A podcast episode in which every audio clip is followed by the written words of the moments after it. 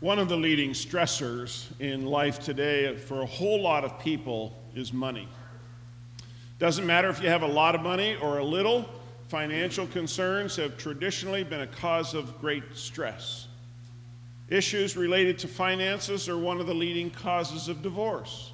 And in those relationships, it's not usually the lack of money that creates the strain, but a difference in attitude towards money and how to spend it, or that creates the tension and the division. And it's not just in our own lives and families that financial concerns top the list of stressors, it's also in our nation. For many Americans, it's one of the great concerns we have for our country, whether it's over the over $20 trillion in national debt, or our home values, or the rising cost of living as a nation, we share a concern about our financial future. After the fiscal crisis of 2009, people rallied around two main causes of the financial meltdown. To sum it up, one side said that it was the greed of Wall Street and the fact that there were no financial controls on what was taking place in the stock market that created problems. The other side said it was a political agenda that created regulations which forced banks to lend money to people who had such bad credit they would never be able to pay off what they had borrowed.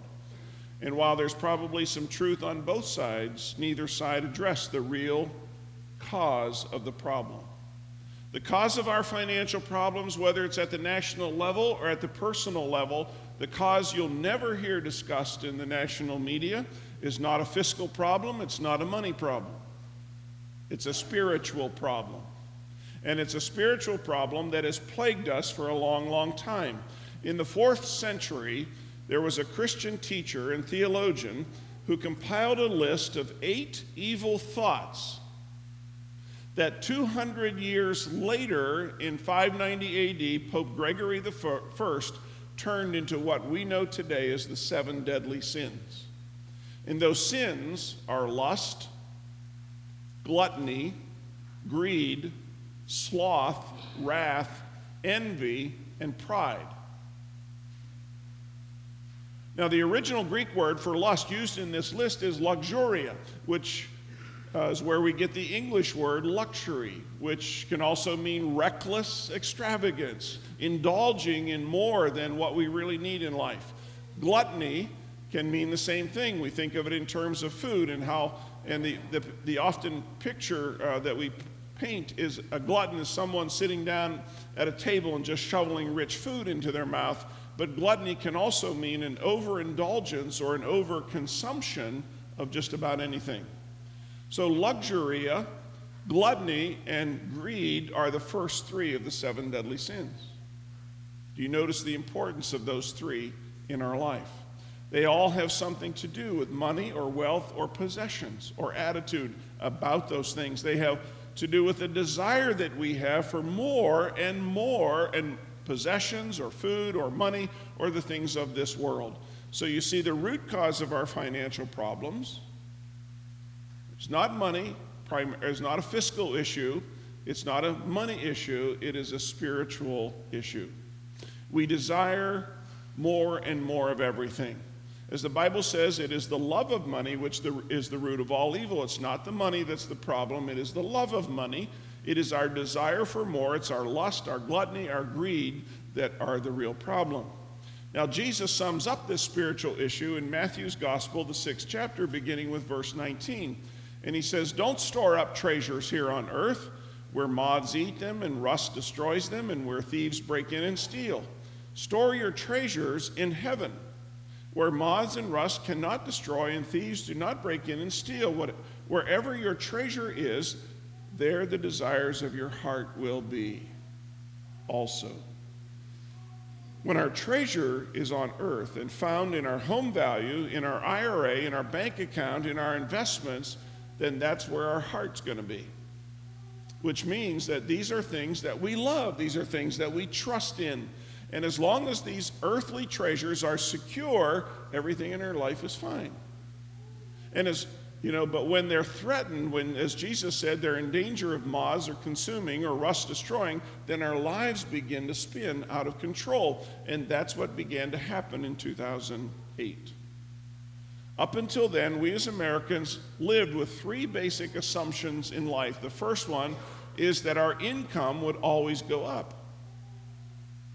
Our income would always go up. Every, every year we expected a raise or at least a cost of living increase. The second assumption was that the stock market would always go up. There might be some highs and lows and some painful corrections along the way, but we assumed that the value of our investments would always rise. And the third assumption we made was that the value of our homes would always increase and always be secure. See, real estate was the one place we felt we could invest our money where it would be sure that moth would not eat it and rust wouldn't destroy it. It was the safest of all investments until about 2008. And it was then that we began to realize that real estate and home values were as shaky and risky as anything else. So, for many years, we placed our faith in those three basic assumptions. But in 2008, when the value of housing started to fall and the stock market started to fall, and people lost their jobs or either uh, uh, didn't see a raise or had to take a pay cut to keep their jobs, things began to crumble. The things we trusted in started to come apart. And again, the problem wasn't financial as much as it was spiritual. We had placed our faith and our trust in the basic assumption that our life was anchored in our income, in our investments, and they would always go up. And so it was okay for us to desire more and more of this world's goods. Now, in many ways, it is this desire for more that gets us into trouble. It was, the, it, it, was the same desire for more that got Adam and Eve in trouble way back in the beginning at creation. Think about it. They were told that they could have anything in the Garden of Eden. Anything they wanted. This was paradise. God provided abundantly everything they wanted, except they could not have one thing the fruit of one tree. And what was it that they began to desire more than anything else? It was the fruit from that one tree. They weren't content with what they could have, they wanted more, they wanted it all. And in many ways, it is that same desire that leads us into trouble when our desire for more and more and more in this world leads, to make, leads us to make foolish decisions. We begin to buy things we can't afford, and we live beyond our means, which means that we're living on tomorrow's money today, and that does just one thing it makes us a slave to our money. And whether it's as a nation or as a family, when we live on tomorrow's money today, when we mortgage our future for the things we want today, we become a slave to money, which creates stress. And we begin to spin our lives out of control because, as Jesus said, we can't serve two masters. We were created to serve God. We were created to desire God and to live our life in relationship with God above everything else. But when we replace that desire for God with a desire for things, the things of this world, we are no longer serving and loving God. We're serving and loving money, and that becomes the focus and the priority of our life. So, what's the answer to this kind of out of control living? Well, the answer is the same one we heard on the very first week of this series. If you were here, when our lives become too busy, when our lives seem to be getting out of control, we just have to stop. That's the first step. Stop and begin to admit that our lives are out of control and that we need to live life differently. We call that repentance. Repentance means to turn around, it means to stop the direction we're going and, and uh, start doing uh, the things that God wants us to do in life. We're to stop uh, living the way uh, that we're living, wrong ways, and look at to God to show us new ways that we can live. We stop and begin to make some changes so that we can go in a new direction. The antidote to the stress and the confusion that our financial problems create isn't just that we sit down and make a budget and cut up our credit cards and refinance our homes. All of those things may need to happen, by the way, but that's not the only answer. The real answer is to repent. The real antidote to our out of control financial lives is to free ourselves from the spiritual desire that we have for more of what this world has to offer and cultivate a deeper desire and hunger for God. And if you go back to Matthew chapter 6, verse 33, we see that Jesus said this very thing. He said, Seek the kingdom of God above all else and live righteously, and God will give you everything that you need. Seek first God's will, God's direction, God's desire for your life. If we get that relationship right, if God and His purposes and His plan become the priority, priority of our life, everything else begins to fall into place. When we begin to live according to God's word and God's will for us, then the issues that we struggle with and worry about will begin to work themselves out, including our finances. So the question becomes how do we practically place God before money? How do we begin to seek God's kingdom first and desire God more than the things of this world and trust God more than we trust in our money? The Bible has one clear answer. And honestly, it's an answer we talk a lot about here at Redeemer, but makes a lot of us uncomfortable. The answer is tithing. The answer is learning to give our best to God, giving at least 10% of all we have to God in response to the Bible's call and direction to do that. The answer is developing a lifestyle of generosity.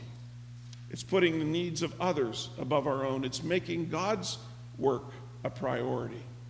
You know, I realized something very early on in my ministry, and that is that this issue seems to make church people squirm in their seats, which shows me that it really is a spiritual issue for all of us. It makes us uncomfortable because so much of the time, money is, in, is what we trust in, ultimately. Do you know that Jesus talked more about financial issues and faith and trust in the things of this world than he talked about anything else? That's because he knew it was a deep spiritual issue for us. So I want to talk just a few moments today about tithing, but please understand that I'm not talking about tithing today as a spiritual as a financial practice as much as I am a spiritual practice. And I'm not encouraging any of us to give in order to meet the church's budget. That's not the point of this at all. I'm encouraging all of us to think about tithing as a spiritual discipline that will help us to place more of our faith and our trust in God, which in turn can free us from being a slave to finances and maybe bring some solutions to our financial problems.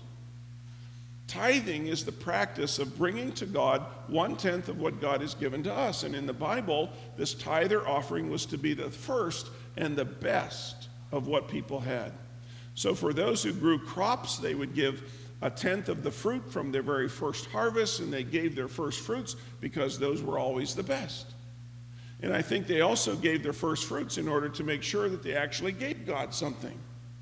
If they waited till the end of the harvest, not only would the produce be of lesser quality, but there might not be enough.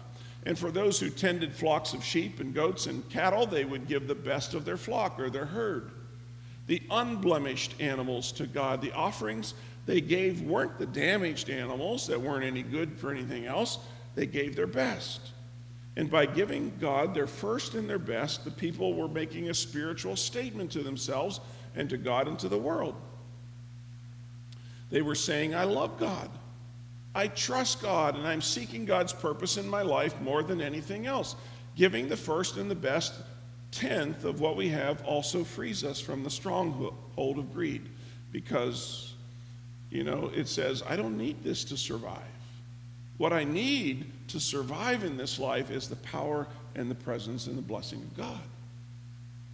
Giving to God today is the same thing. It's a spiritual discipline. We give primarily to free us from the hold that money has on our lives. And we give to God to free us from the first three of those seven deadly sins. We give a tenth to God to say to God, you know, I love you and I trust you more than I trust anything else in this world. And when we don't tithe, when we rationalize to ourselves that we can't give that much because we won't be able to survive financially in this world, then what we're really saying is that God is not first in our life.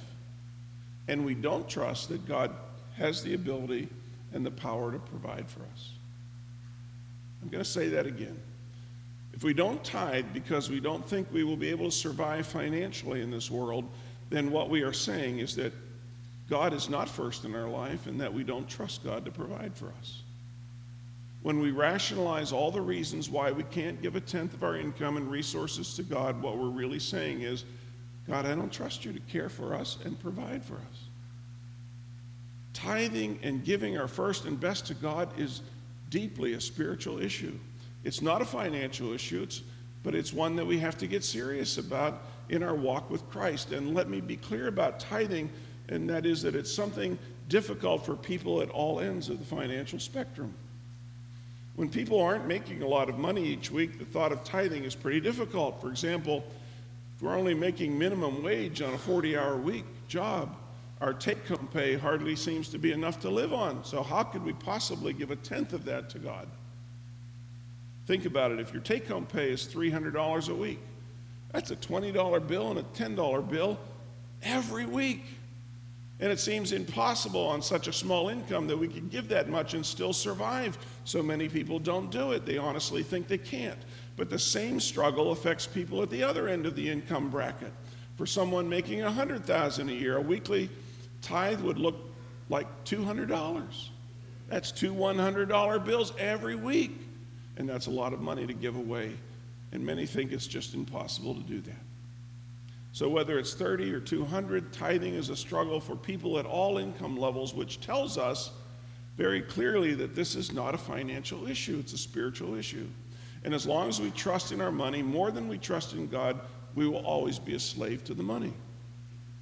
And what frees us from this bondage is actually giving to God. What frees us from slavery and, and deepens our faith and our trust in God is actually doing what God is calling us to do and giving to God the way God gives to us generously. In this case, less is really more. Less money in our pockets means more faith and trust in God. And, and that's one of the first steps in bringing our life back into focus when our life is out of control. If stepping into tithing seems impossible, then I invite you to take this, this year and try it. Figure out what percentage of your income you're currently giving to God, and if it's not at least 10%, then commit to increasing that giving 1% a month. If you do that by next Christmas, you'll be tithing. And I guarantee, no, I don't guarantee, God guarantees that if you do that, you will be stronger in your faith and your needs will be cared for. That's what Jesus promises us in Matthew 6:33. When we place God first in our life by entering into this faith journey of giving our first and our best to God, then all the things that people around us worry about, including finances, are going to be cared for. It won't mean that we have everything we desire, it will mean that God will provide all that we need. It won't mean that all of our financial burdens will go away overnight or we won't have to make some difficult decisions, but if we trust God more than we trust money, God will provide for us and the stress of those finances will begin to melt away. Now, let me be clear and say that tithing is really just the spiritual foundation on which we begin to build. There are many other sound biblical and financial practices that we can use to help bring order and control to our chaotic, out of control lives. We can make a budget, we can make a spending plan to see where our money's going and making sure that it's going where we want it to go. We can, if we make a budget, then we have to be sure to stick to it. We can start paying cash for things so we begin to see just how much we are spending. I don't know about you, but when I use that credit card, it's easy to spend more than I might otherwise spend. Try going back to some basic principles of finance and actually save up for things you want instead of buying it now and paying for it over time with interest. Can also make sure you aren't buying just to make yourself feel better. The world says, you know, if you're stressed out, go shopping. But shopping is not good therapy when we're feeling stressed. In fact, it leads a lot of people to a lot more stress. John Wesley, who founded the Methodist movement, also gave us some pretty sound financial advice when he said, Earn all you can, give all you can, and save all you can. That was pretty good advice back in the mid 1700s, and it's still good advice today. Financial planners today invite us to um, save all we can. In fact, many advise us to pay ourselves first and then spend from what's left. Something else that can help us begin our lives uh, on, on less would be to go through our homes and begin to give away things we no longer want or need. See, the process of letting go can actually bring health and strength and begin to free us from the hold that goods and possessions has over us. In fact, Jesus told a parable, a story. Uh, it's recorded for us in Luke's Gospel, the 12th chapter, and he told this story about a foolish man who didn't like to let go of anything but continued to amass a great fortune of this world's goods. And he built bigger barns and storehouses to hold all of his belongings, and that became the focus of his life until one day it was too late. Listen to how Jesus tells it. Then someone called from the crowd, Teacher, please tell my brother to divide our father's estate with me. Jesus replied, Friend, who made me a judge over you to decide such things as that? Then he said, Beware, guard against every kind of greed. Life is not measured by how much you own. Then he told them a story. A rich man had a fertile farm that produced fine crops. He said to himself, What should I do? I don't have any uh, room for my, all my crops. And then he said, I know, I'll tear down my barns and I'll build, build bigger ones. And then I'll have enough room to store all my wheat and other goods. And I'll sit back and say to myself, My friend, you have enough stored away for years to come. Now take it easy, eat, drink, and be merry. But God said to him, You're a fool. You will die this very night. And then who will get everything you work for?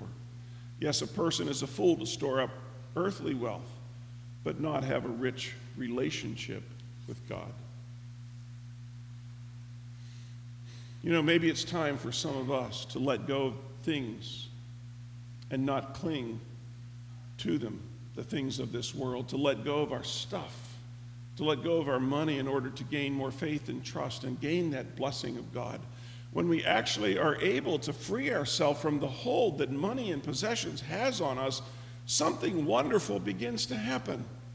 We will begin to see more clearly the true blessings of life. We'll be able to listen more carefully to God and to others. We'll be able to think more deeply about the things that matter in this world.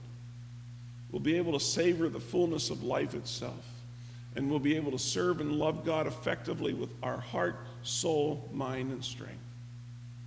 You see, when we get all of this right, much more of our life will come under God's control. And we'll have finally that peace that peace that we all crave. Let's pray. Merciful God, we live in a society that focuses on gathering things. We collect, we store, we gather up all sorts of things, in our energies often get focused on those things instead of the needs of the people around us.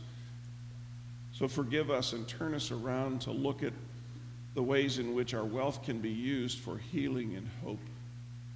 God, enable us to be in ministry to those in need and, and to one another as we place our trust in you. You give us to us so abundantly, so generously. Now let us be able to give back to you so that we may always experience your blessing and your mercy and your care. And it's in Jesus' name we pray.